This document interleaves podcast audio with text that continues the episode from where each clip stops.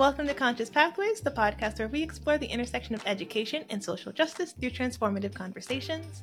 I'm your host, Brittney, and today I have a wonderful guest to share with you, Amanda Thomas.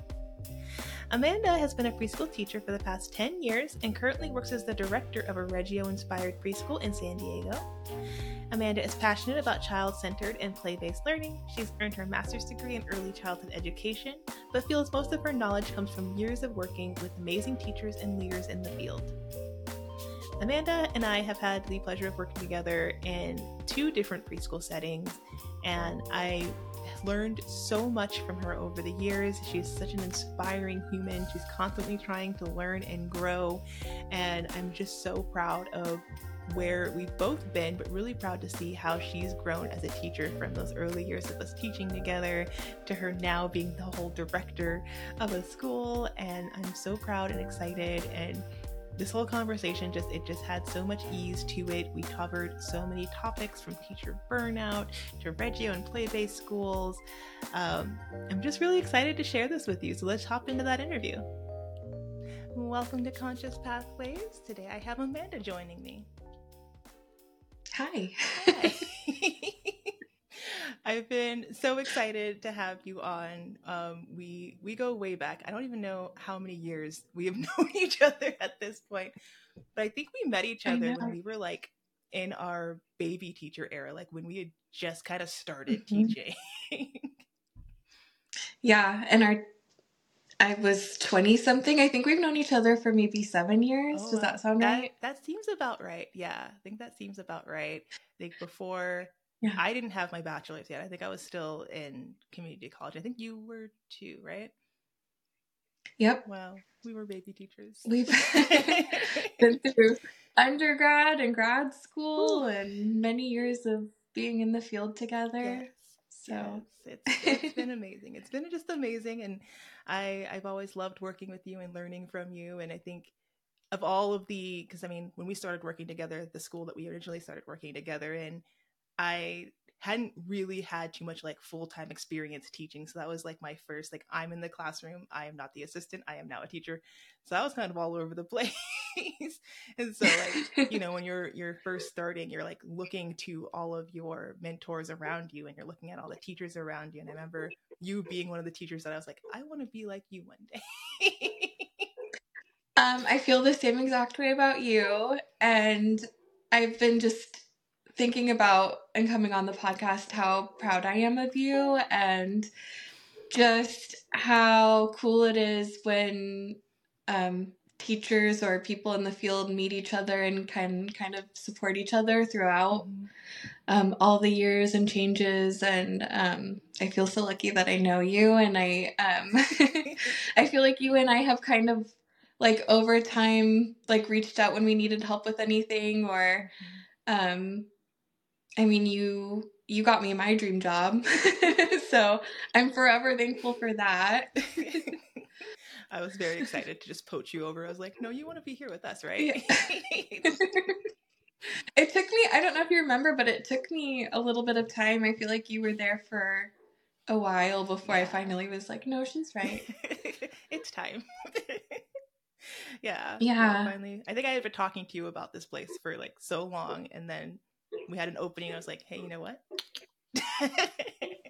yeah, this this would be perfect. Um, yeah, I guess just for your listeners, I um, you and I worked together. I've worked at three preschools, and the second one that I worked at, I had been there for a little while, and then you started. Um, and you and I became friends, and um, I feel like I learned from you all the time. And um, and I think that we kind of saw things at that school that uh, maybe weren't really like how we thought things should be done in early childhood. And um, I feel like I was almost sort of stuck because this was, again, the second preschool that I worked at, and the first one was so much worse. and I was like, no, this is it. Like, I, and you know, there's fear there when you try something new. Um, but then you um, you started teaching at the school that I work for now, and you were like, "Hey, you should come interview." And um, again, there was like hesitation, but I um, I interviewed and I started teaching there, and um, I started working for them in 2017, and then I just, it's the most magical place in the whole world. And I am so thankful that you told me about it. It's um, a Reggio inspired school in San Diego, and it's just the most magical place in the whole world. I couldn't agree more. I when I left, I left to go to LA to finish my my degree, and they were offering me slightly cheaper like tuition to go in person than online and i was like well college is expensive yeah. yeah it is so otherwise i feel like i would probably still be there today yeah um, but I, I'm so excited to have you on, and and yeah, this is probably going to be our entire interview is just us just gushing over just how excited we are. so just Nothing be prepared for just a podcast full of just love. But so tell me a little bit about how you got into early childhood education. I don't think I ever asked you that in all these years of us knowing each other. Yeah. what is who or what inspired you? How are you here? It's funny because I listened to your first episode where you sort of spoke about how you got into the field and I feel like my story is pretty similar. Um I grew up taking care of other kids. My grandma had um, an at home daycare, um, and it was pretty crazy. I'm 34, so she got away with a lot of stuff that maybe like wouldn't happen now. And she did a, a lot of stuff right. Um, she got it right a lot of the time, but one of the things was when I was older, I got to help take care of the babies, and I loved that. Um, I still love that. And um, and then you get older, and I babysat as a teenager and as a young adult. Um, but like you said in that first episode, it was a lot of like, okay, this is what I'm gonna do until I get to what I'm really gonna do, you know, when I grow up. And um, and I had all the people around me saying like, that's nice that you like to play with babies, but like, what are you, what are you working towards? You know, that's not an end goal. Mm-hmm. Um, and there's no money in that field. And so I sort of had this idea that um, working with kids was something I could do until I figured out what I really wanted to do. Mm-hmm. Okay, so I started working at a daycare um, inside of a gym. I don't know if you've ever seen anything like that where like yes. go and work out. I've been um, to one of those as a child. Did not love my experience. no, because when you work there, like the hiring process is just like some young guy who works at the gym being like, "Why do you want to work here?" And I was like, "I like kids," and that was enough. Um, so I worked there, but then through that, I met a family who um, I ended up just like really falling in love with their baby girl and um, babysitting for them. And um, I think that we as teachers, like, we love all of our kids, but there are just some kids throughout our career that we're always going to remember. And um, mm-hmm. so I started babysitting for this family, and eventually I became their like full time live in nanny. And then, so again, taking care of kids, taking care of her as a baby and a toddler. And she had two older siblings as well. And then through that, I met her preschool teachers and um, they were like, hey, you should work here if, you know, whenever you're done being a nanny. And so that's what I did. And that was my. my first preschool that I worked at, which I mentioned, there's a lot of um, like nice and happy memories there too. But I think mm-hmm. uh, the more experience I gained and the more classes I took, the more I realized that the things that uh, were kind of happening at that preschool were not um, mm. what I thought should be happening in an early childhood environment. Mm. So um, I took a second teaching job a few years later um, at the school where you and I met, and I worked there for a few years, and then finally I uh, I started working where I work now, and um, I love it. I I love that. I love just how our our kind of stories aligned in so many ways and i know a lot of other people can probably connect with that too of this that you know teaching doesn't make very much money like you early childhood is kind of like this gateway career to like other things like oh you you want to you like working with kids go teach kindergarten or go do this and it's kind of just disregarded when in actuality there's so much beauty in early childhood and there's so much joy in early childhood and it's it's teaching on a different level but it's still teaching. Yeah. I i remember feeling so embarrassed like in my early career when people ask me what I did, and I would say, "Oh, I'm a preschool teacher," and I'd always say like a preschool teacher. I'd never just say I'm a teacher or I, I teach or like I'm an educator, um, because I just didn't feel like, oh, I'm not on that level. You know, I just teach preschool, and it's like, no, this is such an important career, and it's a professional job, and you know, it should be taken seriously by the people in the career, and it should be taken seriously by the community because it matters. Yeah, I um I definitely relate to all of that and I feel like even getting my master's degree was sort of a way to be mm-hmm. like take me seriously. I'm a smart person. Yes. This is an important field. The 1st 5 mm-hmm. years are so important and yes. um and even still after all of that um being in the infant room again and having my master's degree and people being like okay but what are you going to do now that you have your master's degree and i'm like this is it i know so much more now about how to give the best care to these babies mm-hmm. and um, i'm a director now which is really cool and fun but i um I don't know. I think teaching is so important. Teaching preschool is so important, whether it's the infant mm-hmm. room or um, you and I at this school it's continuity of care. So you start off with one group and you're with them the whole time which is beautiful and um, gives you a chance to work with um, so many different age groups which is fun. Mm-hmm. and um, but yeah i definitely relate to sort of this feeling of no like this is serious and it's important and this can be the job that you like i hope to be a preschool teacher someday. That can be enough.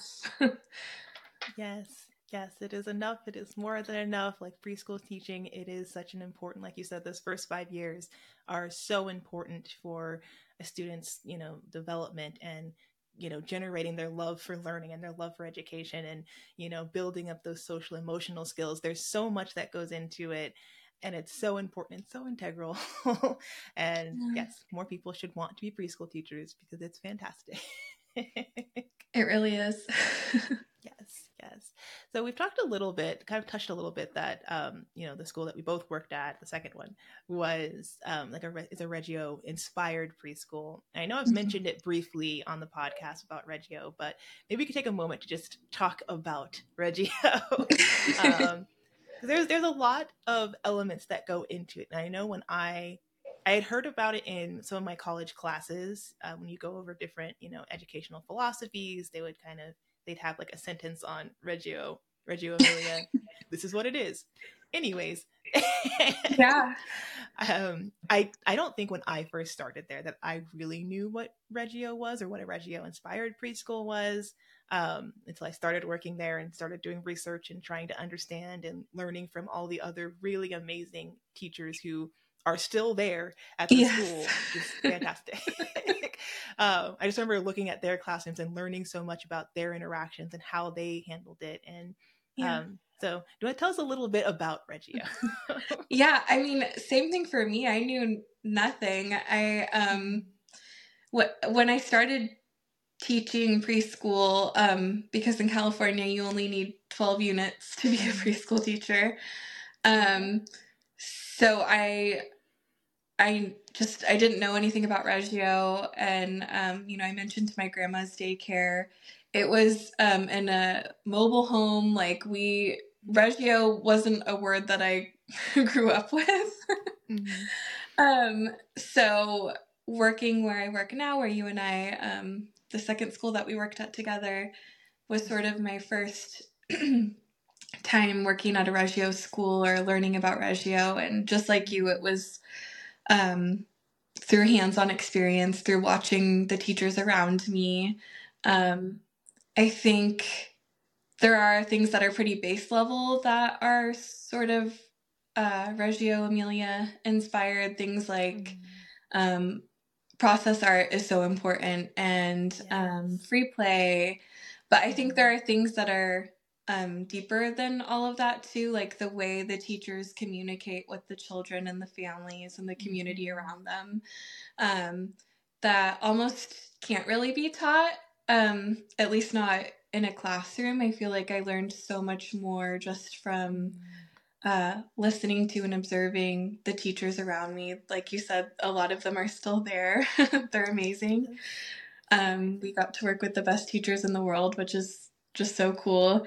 Um, and I feel like I I just learned so much about what it means to be respectful to children um, through listening to the way that these other teachers spoke to the children. And um, I feel like I'm rambling, but um, yeah, I don't know. It's just so hard to snaps explain. Yeah, it's it's you're so right. Like there's an an an aspect of respect that I feel like I've worked at a number of schools, you know, since then, and you know, different varieties of schools. So I've worked in schools that have been very kind of very academic based. I've worked in schools that have, you know, been play based or said that they were play based. uh, I've worked in inclusion schools, and you know, of all of them, there's this aspect of respect that I felt like came from this kind of Reggio background in this Reggio classroom, and also the idea of building that community. So, as you mentioned, there's continuity of care. So that means the students that you start with, the goal is that you have those students mm-hmm. up until you know they leave preschool and go off to wherever else they want to go after that. um, and so, in some cases, you know, the classroom I started in, we started with two year olds, so we would have had them until they were five. And then, you know, but there are some students or some teachers who had their students since they were toddlers, you know, mm-hmm. and that's just a wild experience to watch that growth. And so it gives you opportunities to really get to know your students, even just, you know, beyond. So, you know, when you start working with them, you know, okay, I know it works for this particular child at nap time. I know on usually how much this child naps, how you how much this child generally eats.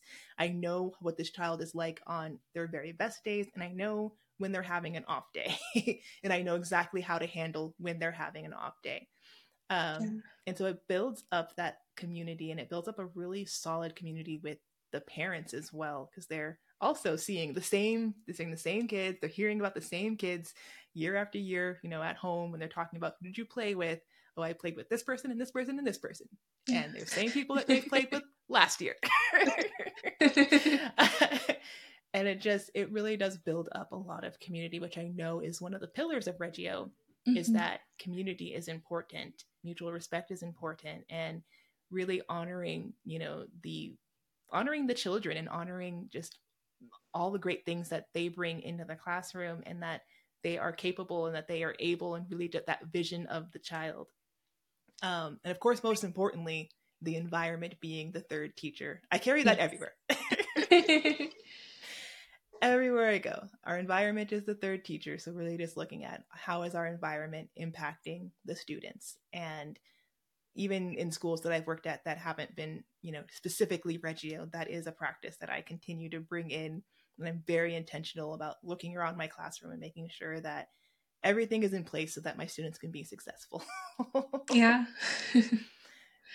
um, I think something about continuity of care too is that you have years to sort of like you were saying learn what works best for each specific child. So if you are changing your classroom um, what works for that specific group when they're two is going to be different than it is at three and four and five. Um, and i think too something i've been thinking a lot about that um, i don't know I, at least for me we didn't talk a lot about um, when I was in school learning how to be a teacher is, um, of course, how important the relationship between the teacher and the child is, but just the relationship for the teacher with the families and um, also with each other. Um, I've just been thinking a lot about how how important all of that is, and that there's not really a great way to teach that because the school that you and I work for, it just part of what makes it so magical is that all of the teachers really do um, genuinely get along and want to learn from each other and grow from each other. And there's um, no ego. It's just, I have this great idea and I want to share it with all of you. And um, sorry, I'm losing my train of thought again. But uh, just, I think um, when you stay with, you know, your co teacher and your kids mm-hmm. and their mm-hmm. families, you have to learn how to work with people and i for me i'm a very shy mm-hmm. person and i have a lot of like social anxiety and um, i think a lot of people who decide to work with children maybe are thinking like i don't really like working with other adults but i can work with kids and the thing is when you work in a preschool you're going to be working with other adults yeah. you're going to have um, your your co-teacher and the families that you work with and um, you kind of mentioned like knowing who needs what amount of sleep but then you also need to know how to talk to that child's grown-ups about um, their yeah. sleep needs and how that changes over time and mm-hmm. um, to be able to work with them for years so um, I love Reggio and I love continuity of care, and I feel like in a perfect world, all preschools would offer continuity of care because it does force you out of your shell and it um, mm-hmm. makes you, as a person, have to learn how to work with other people um, mm-hmm. because you're going to be with them and you're going to be with them for years, and yeah. um, and it's such a gift because you get to know people. Uh, so much better and it gets to a point where if you're with the same co-teacher for years in a classroom you can i've had this where you can just like look at the person and they know what you're about to do before you do it and um mm-hmm. i don't know there's just so many magical elements sorry my my mind is just thinking of all the things that are great about it and i'm just trying to tell you all of it at once no, i i love it and you're so right i feel like when I would think back to like the hardest days that I would have in the classroom. It very rarely was because of the actual students themselves. It was yeah. often because I just had a weird interaction with the parent, or it was just, you know, just having rough interactions with other teachers and, you know, you know, the school that we both worked at, that really wasn't ever the case. Everyone was so amazing and inspiring. And it was just such, it wasn't like we were being pitted against each other. It wasn't just, mm-hmm. oh, I have to beat that teacher, I have to be better than that teacher. It was just a truly collaborative environment. And everyone was just so amazing and sweet and yeah. just just world class teachers. I, I, feel like this is like an ad. I swear it's not an ad, but we're just just gushing over the school. Um, an ad where we don't say the name of the school. yes, mystery ad. but that was such a, a beautiful part of it when you can find that that school community. Like really, what you're saying is like there's a community that you're building with your students in your classroom, right? So that's one aspect of the community that you want the students in your classroom to get along and and and work together and learn together and grow together. And another big component of that community is you know the parents are a part of that community. Mm-hmm. so making sure that they are authentically engaged in your classroom um, in a way that you know culturally makes sense and makes sense for the classroom and, and all of those things that they can actually be engaged in that. Um, and then there's also that school community as well. So like are your admin do they have your back? yeah. um, you know, or are they just kind of leaving you out to dry to fend for yourself? And all of these things kind of create this environment, right, where you can have, you know, world class teachers who genuinely do put their best foot forward and are are creating quality experiences because one one thing I always talk about in my trainings is that we can't expect teachers to go out and be world class teachers if we haven't given them that experience, right? So mm-hmm. I can't expect teachers to go out there and be, you know, have cultural humil- humility and be culturally responsive and relevant in their pedagogies and to do restorative practices and be trauma informed if I am as your admin, if I am actively traumatizing you. I cannot yeah. expect you to then go out there and practice trauma informed practices if you're not getting that experience from me. And right. that's a part of that building that school community. So it doesn't just you know start and end at the teachers it's the admins the entire school community and the whole entire school you know climate that contributes to you know producing just world class quality education for young people yeah. You said something so important about how do we make sure that um, children and families feel authentically culturally represented and um, just mm-hmm. respected and included. Um, I remember one of the students that you and I had, I'm not going to say their name, but um, during one of their parent teacher conferences, and I think this was after you had left to go to school, um, the mom, one of her questions for me, and this is a mom that, because of continuity of care and the community in that school, felt comfortable enough during parent teacher conferences to ask me, What are you doing to make sure that my son feels represented in your classroom? Mm. And um, I was like, Whoa.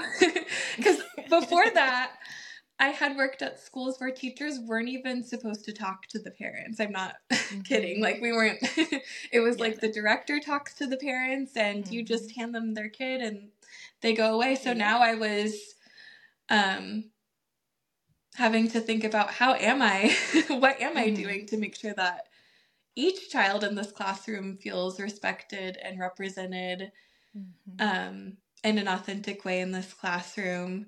Yeah. And I just love that that mom just knew that she could ask me that and it wouldn't turn mm-hmm. into a thing where I was I don't know like we're not going to talk about that or yeah um or got defensive it, it just really mm-hmm. required me to think and be like uh, there are some more things I could and should and will do to make sure that yes.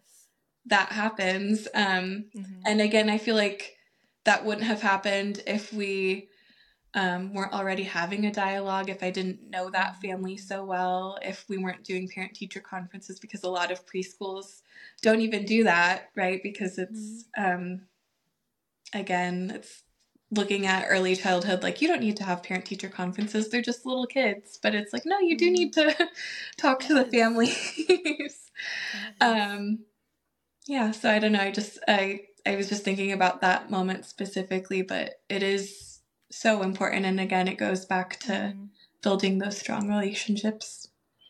It does. It does. And authentic family engagement is so important, especially for those moments like you mentioned, where it does make sure that the, the parents and the families feel comfortable enough to bring up these topics or you know if they there's that trust that's built there for them to because sometimes you know there's things that happen in families that are difficult and they're hard right like you know divorce happens you know death in the family happens and mm-hmm. that can be a really hard vulnerable conversation to have especially with a person who is outside of your your household right yeah. but these things impact how the you know the students are interacting with each other so being able to notice you know like oh, you know what? I've noticed, you know, noticed your child was having a really hard time at nap time. Are they having a really hard time with their friends? They just have a really short temper, and that's a little bit off from how they usually are.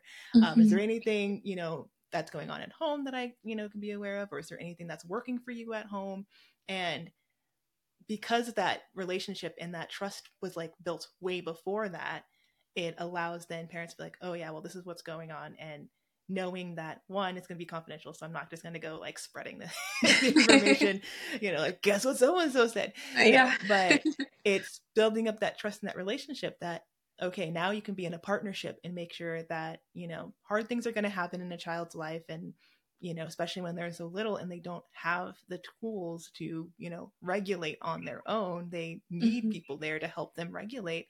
And so that then makes me be more aware of okay this this kiddo, you know, for however helps much longer, they're just going to need a lot more care and love and attention yeah. than they might normally need. They just might need a couple extra snuggles more than they might actually need, or just a few more extra minutes to yes. put their shoes on because we're having some, you know, some some power battles right now. But that lets me know, like, okay, cool, and you build that partnership, and so that way parents know that they're not alone. We're all working on this together. And we'll get through it together. And it also helps that school community to be super supportive and helpful. And you know everyone can kind of step up in a different way and help out families that need that. And it's such a beautiful thing to see when you do have families that are authentically engaged and not just you can come read a book once a month. It's that is one way to engage. Yes. but that might not be the way that every person or every you know family wants and can engage and so it's really important that we're we're looking at that and we're being mindful of how we can do that yeah i think too that the parents um, that we've worked with or that are at the school now um, they know how much their child's teacher loves them.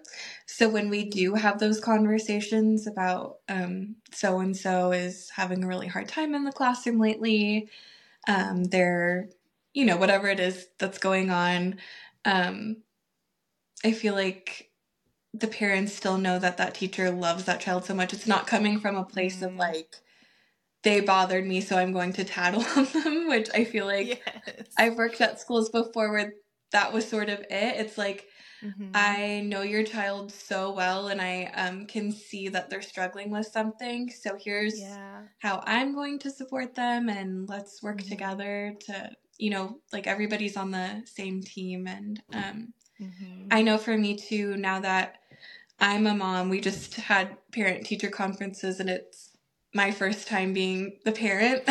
Mm-hmm. and um, I don't know, it's just so nice and so special because right away I was like, let me tell you the stuff that's going on um, at our home so that if you're seeing anything, you know, maybe you'll be able to better support him um, in the yeah. school. I don't know, it's just it's just amazing. I love it there and I um I guess too for anyone who's listening to your podcast who's maybe a new teacher, I think it's so important mm. um to let you all know if you're working at a school, like one of the first schools that Brittney or I taught at, and you're mm. sort of feeling like this is not at all um, how I think or hope or want early childhood to mm. look and feel like, that there are um, preschools out there, there's childcare centers, daycares that that do exist. It's not just wishful thinking that there are magical places where these things do happen and um, sometimes it just means that um, you need to keep looking and um, mm-hmm. that you'll find it. Um, we both found it and it exists. It's real. It exists and it's so real and that's such a good point because when you're the first i would say the first couple years of teaching you know the first year is always just really hard because it's it reminded me of when i worked in restaurants and on the first day you get a little bit of training, but I, I know on my first day when I was serving, I just kind of got thrown into it and was just like, yes. you'll figure it out. and it was just like, oh, okay. And I know my very first day being, you know, in the classroom, they just kind of put me in there alone and I didn't even have my credits yet. Like I had I had signed up for the classes, but they hadn't started yet. Yeah. they were like, okay, have fun. And I was like, looking back, I'm like, is that is that legal? But I don't know if that was legal.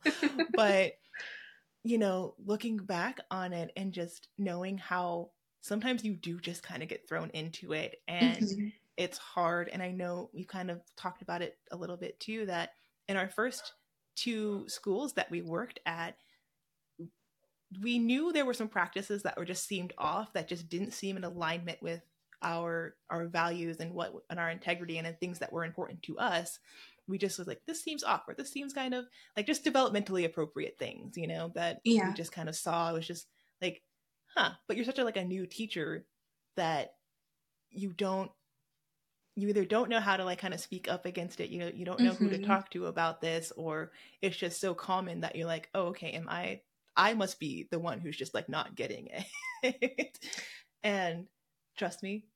If if you feel if it feels off in your soul it probably is a little off. And that's why i think it's so important that when we're becoming teachers to just really sit down and think about what is important to you in a classroom what is important to you like values wise integrity wise um, just in your just general everyday life. Like what is something what are the things that are most important to you? Mm-hmm. and write those down, have those with you wherever you go so that you can just constantly be checking back in with that and like, does this feel right to me? Because working in a place where it is in opposition to your values, it will tear down you your mental health, it'll tear down your soul in so many different ways. And for for me, finding a school that was play based and was, you know, very child centered and child led that was what worked for me and my soul. yes. And when I started doing that, I was like, oh, okay. It clicked right away. I was like, oh, okay, no, this is the way that I, this is the values that I want to take in for when I'm teaching. And, mm-hmm. but there's, you know, we have the benefit in early childhood that there are so many different philosophies. You have like mm-hmm. Montessori, mm-hmm. you have Reggio, you have so many options that it's okay to try out a couple different mm-hmm. options and see what really works for you and what makes sense for you. Such a good point. Um, I think too something that you kind of just touched on, mm-hmm. um, because we've both worked at schools um, that just weren't the best before we finally got to where we wanted to be.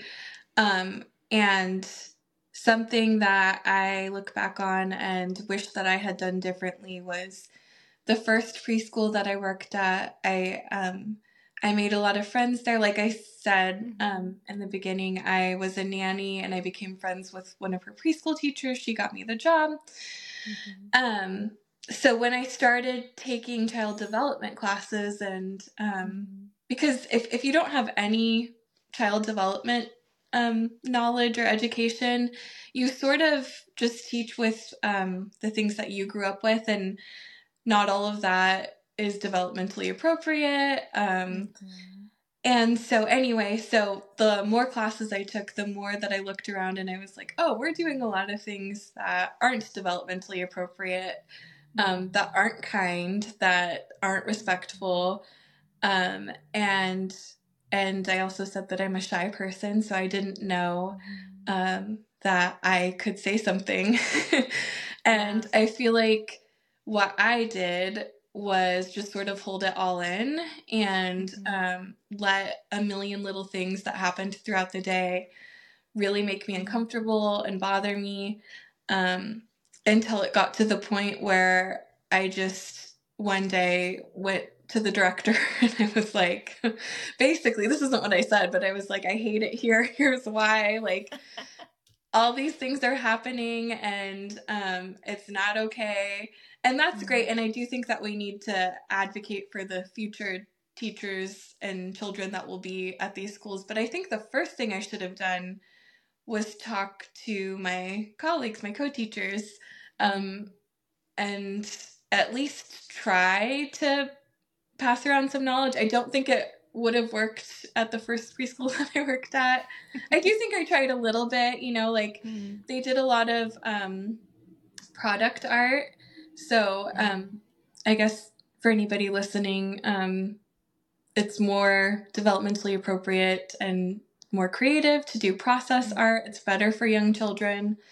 Um, but at product the, art is kind of when you're you kind of you make the template and you tell the child essentially like we're gonna make snowmen and then you have all the yes. circles all the white circles and all everything's already cut out for them and you give them that and you're like okay make a snowman and then like no that's not where the eyes go where do the yeah you know it's like it's very the, the the point of the product or the point of the art is to make the product like you want it to look good as a product rather like the process art is the process is the learning. yeah. so right, the because... end goal is less of my less of what I care about. It's what are you doing? How are you expressing yourself? Like live your yeah. life. Did you did you want to make a snowman? cool, live your life. Like you don't have to do that.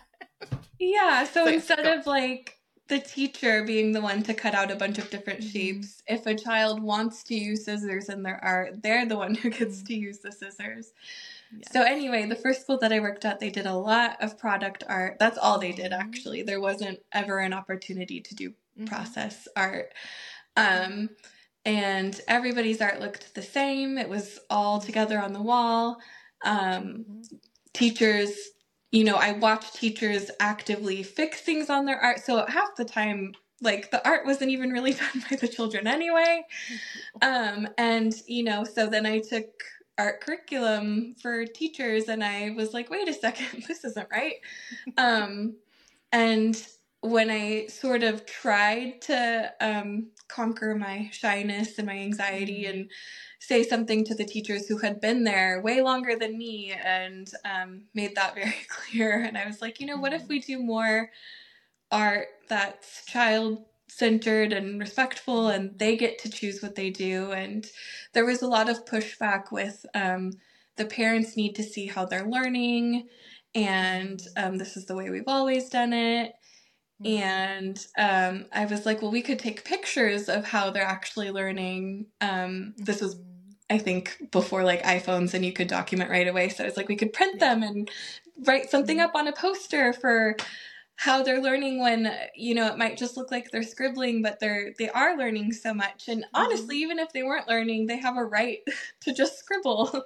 That's that's important too. So um, expression.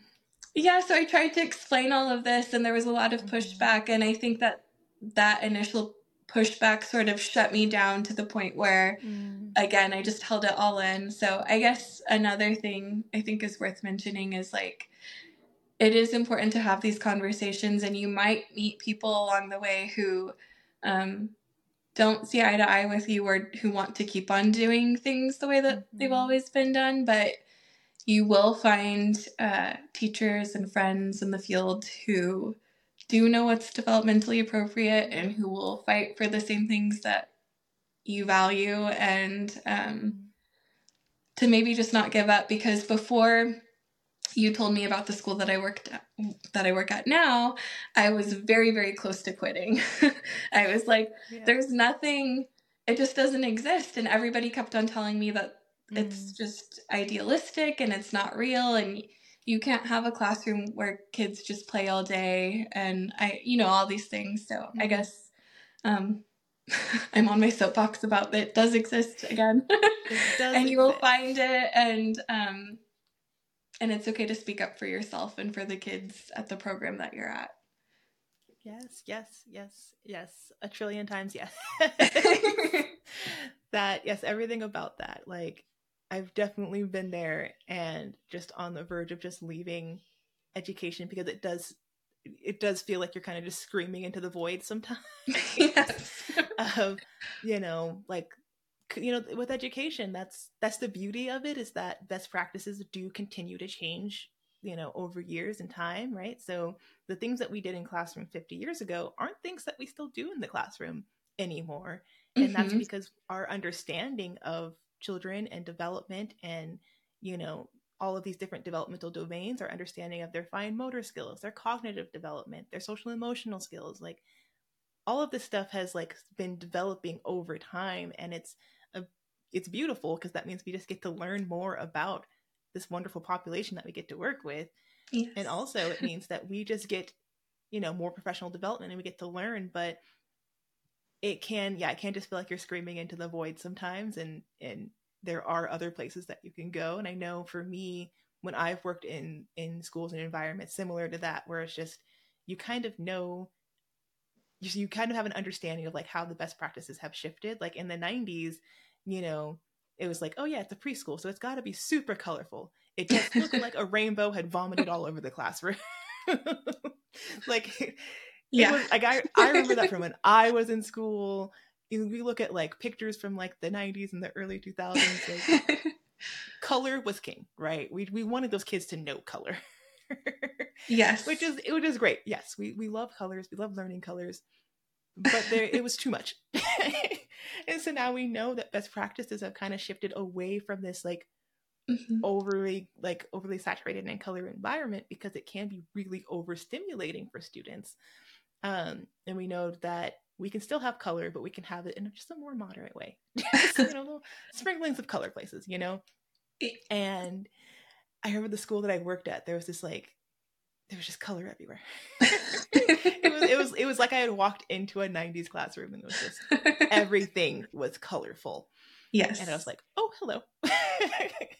and I remember kind of trying to bring up, you know, like, "Oh, maybe we can like mute some things or maybe we can do this." And like getting pushback on that. I'm like, "Oh, it's beautiful. It's color." And I'm like, "Yes, but also it's overstimulating. Like my two year olds are coming into the classroom and they are spam stimulated. Yeah. Wired immediately from drop off. And I'm like, well, maybe we can shift some things.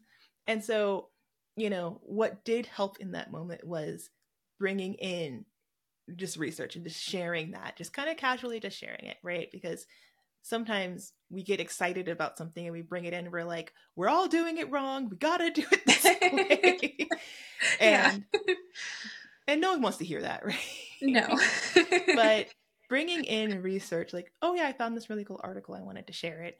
Um, and just really small actionable ways that we can shift to make it a little less stimulating. Those things I feel like help a lot and it can kind of help your mental yes. health and mental sanity and also help to make the environment because when you've been working somewhere for so long it can be hard to think about leaving because you already have a connection with your students mm-hmm. and you, don't want to leave your students but also you know your mental health matters so much more than any job at the end of the day so you have to take yes. care of you and if it's draining you to the point where you just can't enjoy your job, you can't enjoy regular life, then like yes, there needs to be changes and I know that I've gotten to spaces in in my career where I was just so burned out and overstimulated, you know, just going to school and going and working and just doing the most just yeah. The most. and there's just been times when I've taken a step back and taken a break from mm-hmm. early childhood education and I think the first time I took a step back because I got burnt out, I just I felt like I failed, you know, like I was like, oh wow, like I failed. I couldn't teach. But when I came back to education like a year or two later, I was so much more energized and I had so much more passion and I was ready. And I look back on it and as when I was burnt out, I was not my best. That was not my best work. That was not my best teaching. And I was not giving my right. students my best because I literally had nothing left to give, you know? Yeah. Like that really kind of stereotypical, like, you can't pour from an empty cup. Yeah, my, my cup was blown dry. Like yeah. there was there was nothing coming out of that cup. And I just know that I was not bringing my best self and I was not able to be the best teacher for those students. I wasn't, you know, a great co-teacher for the people that I was working with. And so knowing, you know, burnout is it doesn't just kind of happen overnight. It's a very gradual kind of process until it reaches that point where it just you got nothing else to give. Mm-hmm. And just mm-hmm. kind of knowing yourself and knowing that, okay, maybe that means I take a little step back from being in the classroom. And that doesn't mean that you have to walk away from education altogether. um, I think from all the guests that I've had so far in my in my podcasting career, but of all the guests that I've had, I think it really does show that there's so many opportunities within education mm-hmm. that if you need to take a break from the classroom, it's okay and yeah. maybe you go and you do something else for a little bit maybe you look at directing maybe you look at you know there's like being an education coordinator there's all these or nonprofits there's all these different ways that you can still engage with education but also protect your inner peace so. yeah and i think um something too just talking about burnout something that gen z is really good at is sort of setting those boundaries and speaking up for themselves and mm-hmm. um and I guess what I'm trying to say is also you should work somewhere where if you want to take a step back um but you're a valued employee, you've been doing a good job. Mm-hmm. Again, I sorry I keep talking about the preschool that I work at now, but um there are opportunities where when you're feeling really burnt out for you to be like I don't want to leave here, but I feel like I can't be in a classroom eight hours a day, five days a week anymore. And then maybe they can move you to a sub position where you're still with the kids, but um, you know, you're not the one who's working with the parents most of the time yeah. and things like that. Or like me, you know, talking assessments and yeah. Yeah, being like I mm-hmm. I feel ready to be a director when an opportunity comes up or mm-hmm. um I took two years off of where I work now to have a home daycare and to be mm-hmm. um, a foster parent and then a biological parent. I did a lot in that two years. I got my master's degree, so I I took some time off, but I feel like I was welcomed back with open arms, and I think mm-hmm. that's a mm-hmm. testament to young people um sort of demanding to be treated yes. again like respected in the workplace and mm-hmm. to be mm-hmm. like you mm-hmm um, if I'm a great teacher and I'm doing a good job, then maybe I can take a few years off and come back, or maybe I can yes. do a different position. Like, you know, those mm-hmm. um, conversations are so important because, like you said, working with children is amazing and it's also exhausting. and um and yeah teachers do get burnt out and sometimes we need to try something else for a little bit and that's okay and it i don't think that that makes you uh, weak as a teacher i feel like that's such a strength to be able to say mm-hmm. you know when you need to try something new even if it's just for a little bit and mm-hmm. you're not a failure um if you need to branch out yes yes i feel like i wish i would have heard that more in my my early teaching career because I think I I stayed in the classroom for a little bit longer than I now probably wouldn't have stayed it as long as I did in that particular classroom just because I knew that I was getting so incredibly burnt out. And it, it wasn't just the classroom it was life things too. So yeah. but I was just incredibly burnt out and I stayed a little bit longer because I was like, well, I can't quit and I have to keep doing this and blah blah blah.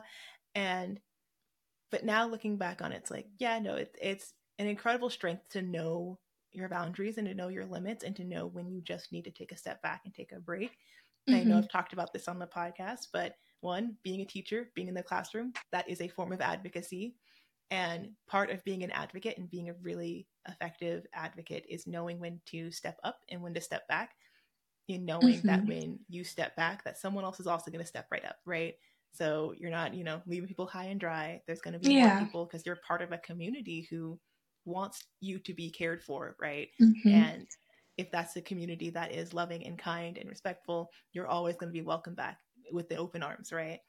And yes. So, do you have any tips and tricks for either not quite avoiding burnout, but just how how do we navigate burnout? Do you have any tips and tricks for teachers?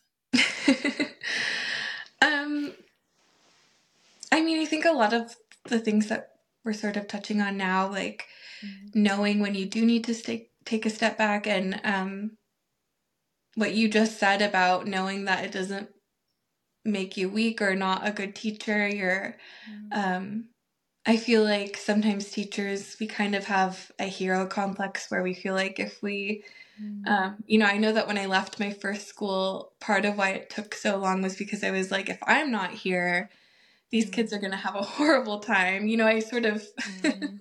built myself up to be this superhero, and I, um, we love our students and we want to be there for them. But if we're feeling burnt out or even just unhappy where we're at and we're not being our best, like you said, that's we're not giving those kids what they need anyway mm-hmm. and there are other teachers who can come in and help and um so i think knowing when you need to take a break scheduling mm-hmm. um, i like to schedule just like a random day off in the month just yes. to relax and i know that that's a really privileged thing to say not everybody has mm-hmm. pto if you can do that i think that's a mm-hmm. great thing to do um, I think yeah. building a community, having a friend group, knowing, you know, if you can't afford to take a day off every month, like what can you do to find some time for yourself um, in or out of the classroom? I think talking to your directors or admin about what you need. Um, mm. I'm very new in the director role. I feel like I still have so much to learn, and I hope that I'll um, get better at it as time goes on. But something that I thought about that I really wanted to do um, because I was a teacher in the classroom and I I just love learning. I love reading. I am a big child development dork. It's really important to me, but you're just exhausted when you're with the kids all day and you don't want to go home and then you know read a journal article or whatever it is.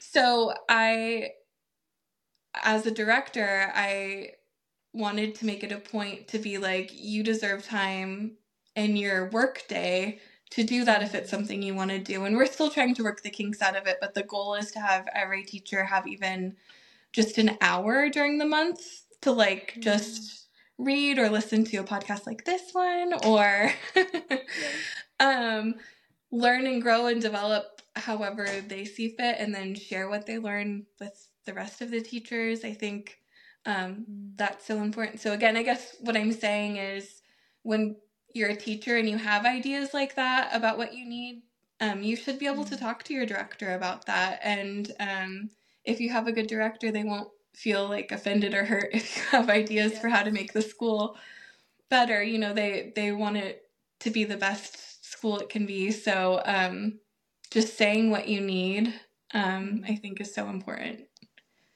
Yes, yes, a, a thousand times yes.